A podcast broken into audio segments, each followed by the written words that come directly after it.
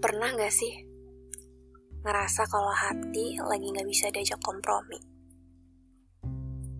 Kadang terlalu bahagia, kadang juga terlalu sibuk cari alasan, dan dijadikan sumber kesedihan. Dibilang mati rasa, tapi masih bisa ngerasa bosan. Dibilang bosan juga tapi masih bisa dipaksa melakukan aktivitas seharian. Di beberapa waktu sempat mikir sih, kalau ternyata kita bakal ngerasa lebih seperti manusia ketika kita bisa ngerasain sesuatu. Entah apa pun itu. Bahkan sekalipun yang berkaitan dengan masa lalu.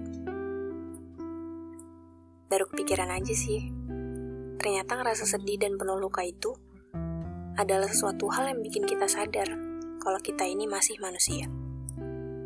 Makhluk paling sempurna.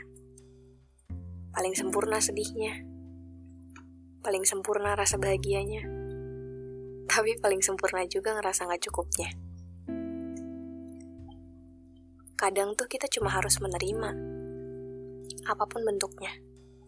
Tapi kalau dipikir-pikir lagi, hasil akhirnya bakal selalu bahagia. Walaupun menurut kita, kelihatannya enggak.